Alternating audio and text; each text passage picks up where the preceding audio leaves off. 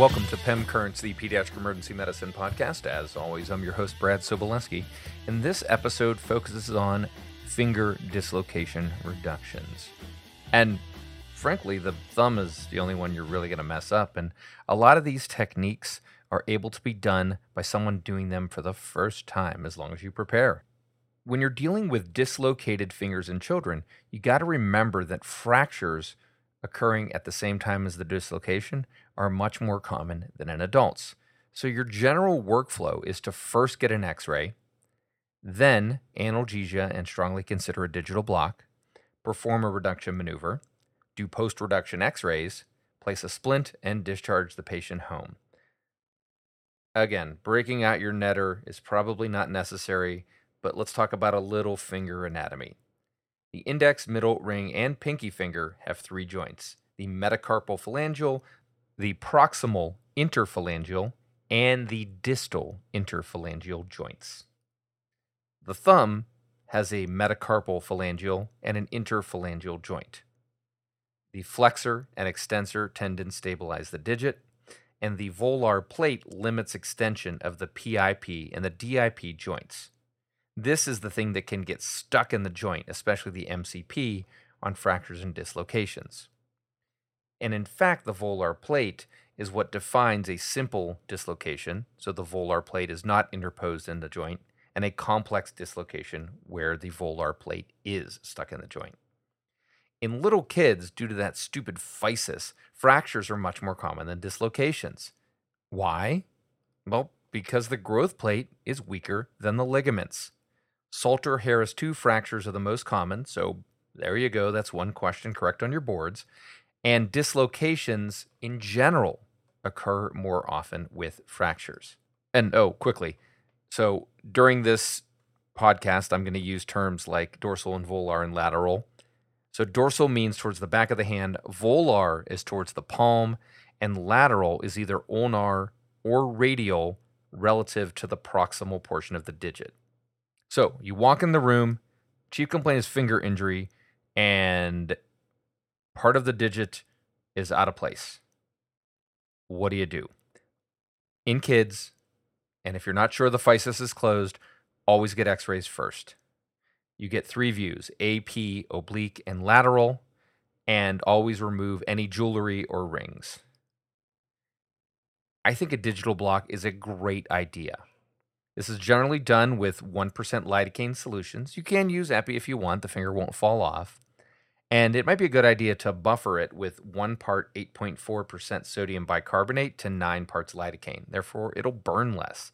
And lidocaine burns because it's an acid, so buffer that acid.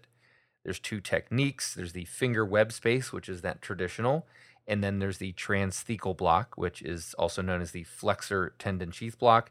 They both work great, and especially if you're going into the field or going to work in an urgent care, it's a great idea to learn both. All right, so let's start out by talking about dorsal dislocations. This is caused by axial loading, so a jam to the end of the finger, and then hyperextension. Dorsal PIP dislocations are the most common dislocations that you will see in general. How do you reduce them? Well, this is the easiest one to do. You have to apply longitudinal traction. So imagine with your index finger grabbing the dorsal side of the digit and with your thumb grabbing the volar side of the digit, all distal to the dislocation, while holding the proximal part with your other hand. So you're pulling longitudinal traction and you're gently hyperextending the joint while pushing the base or the proximal part of the dislocated phalanx back into place. You test for full range of motion afterwards. This is generally pretty easy to do and doesn't require that much force. So if you had a DIP dislocation, you splint the DIP in full extension while allowing full range of motion of the PIP joint. So you just put like a little U-shaped splint that just immobilizes the DIP in full extension. They stay in this for about 5 or so days, and then you can buddy tape afterwards. If you have a dorsal PIP dislocation, so the proximal joint, you put a dorsal splint, so a splint on a single side of the finger, with the PIP in 20 to 30 degrees of flexion. They stay in this for 2 to 3 weeks, so much longer than the DIP dislocation. All right, so that is the dorsal dislocation. Let's talk about volar or palmar dislocations. These are actually much more rare in kids. And these are caused by dorsal and lateral forces that often rupture collateral ligaments and the volar plate. And very commonly, you'll see these with an avulsion fracture. So to reiterate, those dorsal dislocations in kids, you may not see those with a fracture. Volar dislocations, I bet you will.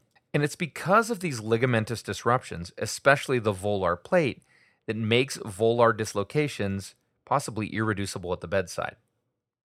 To reduce it, you start with the MCP flex completely, and then you apply longitudinal traction, then gentle hyperflexion of the digit while pushing the base of the dislocated phalanx into place. You test for range of motion afterwards. If you can't move it, well, that means either you didn't provide pain control and the patient's resisting, or more likely, you've got a more complex fracture with ligaments interposed, and you now need hand surgery to help fix it. Volar dislocations, either PIP or DIP, should be splinted in full extension. So you're taking a piece of that moldable aluminum splint and you're cutting it to the length of the finger, from the tip of the finger all the way to the MCP, so that you can't flex or extend the PIP and DIP. And this is in full extension. They stay in this for 4 weeks. All right.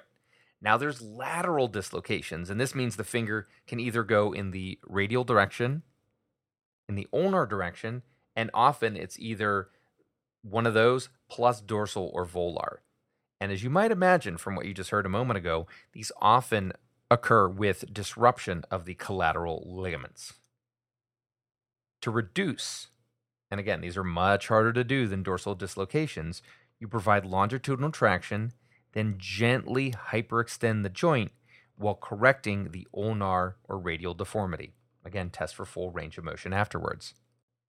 If you've got a dislocation laterally at the distal interphalangeal joint, you splint similarly to that dorsal DIP dislocation, where you get that U-shaped splint that's just around the end of the finger, stopping the DIP from moving. A lateral PIP dislocation is splinted similarly to a dorsal PIP dislocation. You've got the aluminum splint on the dorsal side of the finger with the PIP in 20 degrees of flexion. That lateral DIP is splinted for 5 to 7 days. The lateral PIP is about 2 to 3 weeks. All right, now let's talk about metacarpophalangeal dislocation. These, again, often occur with ligamentous injuries. And you may commonly see this in the thumb. And this is the one that you can mess up. So I will pause here and say that if you see a thumb that is dislocated at the MCP joint, number one, make sure that there is or is not a fracture with a set of x-rays. Number two, do not pull on the thumb longitudinally. You will very likely pull the volar plate into the joint, and you have taken a potentially closed reduction and converted it into an open reduction. The technique, it's a little bit harder to describe, is you have a second person help you out here, and you brace the hand and you flex the wrist. Avoid hyperextending the digit. Apply volar pressure, so on the palm side, to the base of the proximal phalanx and push to gently reduce. Remember, you are not yanking on the finger. You're not pulling on the finger in this one. Especially with the thumb, that's a prescription for pulling ligaments into the plane of the dislocation. The splinting for MCP dislocations is much more involved than PIP or DIP. So if you've got a dislocation of the MCP joint of one of the four fingers, so the index through the pinky, immobilize them at 30 degrees flexion with an ulnar gutter or radial gutter splint for at least 2 weeks. You have that patient follow up with orthopedics or hand, and then they'll get changed into a less bulky but more specific splint. After successful reduction of the metacarpophalangeal joint dislocation of the thumb, you put that patient in a thumb spica splint with the MCP in about 20 degrees of flexion. They'll stay in this for 3 to 4 weeks. Patients who have had a successfully reduced finger dislocation should see orthopedics, specifically hand surgery, and or their primary care doctor within 7 days. Now, if it's a dorsal dislocation, you can be a lot more liberal with the follow-up, but definitely those lateral or volar dislocations, especially those with a avulsion fracture or Salter Harris 2 fracture, you got to see ortho or hand if you've got them available. Patients can return to play if they don't need that hand immediately and the sport lets them do it, right? So if a kid can be in a splint and have it padded and they play soccer and the league says it's okay and their coach says it's okay and their parent says it's okay, all right, back to the pitch. They're playing baseball, they're going to have to take some time off. And the splint has to be off and range of motion has to be normal for return to play. MCP dislocations are about 6 to 8 weeks before return to play. Most patients who have had a simple finger joint dislocation do really, really well. Fractures, that's a different story. If you fail a reduction attempt or two, there may be an interposed bony fragment or a ligament precluding reduction. So stop trying at that point, right? And if they tried to reduce it on the field once and failed, maybe try one more time. And then if you aren't getting anywhere, talk to ortho. Joint stiffness, especially with PIP dislocations, can last 12 to 18 months after dislocations. Recurrent dislocation is much more common in MCP dislocations.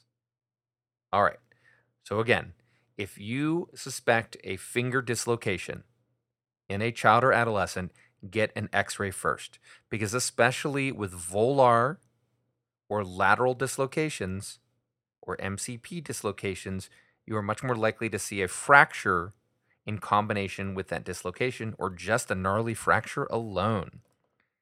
Analgesia is a great idea for the reduction, and please consider a digital block. Learn multiple techniques and use them well. You then perform the reduction maneuver. Get a set of post-reduction x-rays because you can cause a fracture by the reduction. Place in an appropriate splint and discharge them home to follow up generally with orthopedics or hand surgery. All right, so that's all for this episode on finger dislocations in children and adolescents.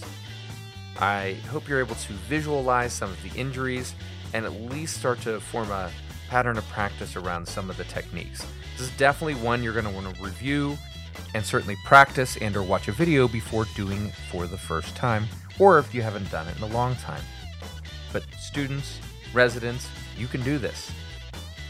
And remember, if it's the thumb, don't pull on it because you are highly likely to take a closed reduction possibility and making that an open reduction by pulling a ligament into the volar plate. If you want to learn more pediatric emergency medicine stuff, check out my blog at PEMblog.com. Follow me on Twitter at PEMtweets. Check out the Facebook page. I would really appreciate if you could leave me feedback as well. So that means sending me an email, leave a comment on the blog, shoot me a direct message on Twitter, or leave a review on your favorite podcast site.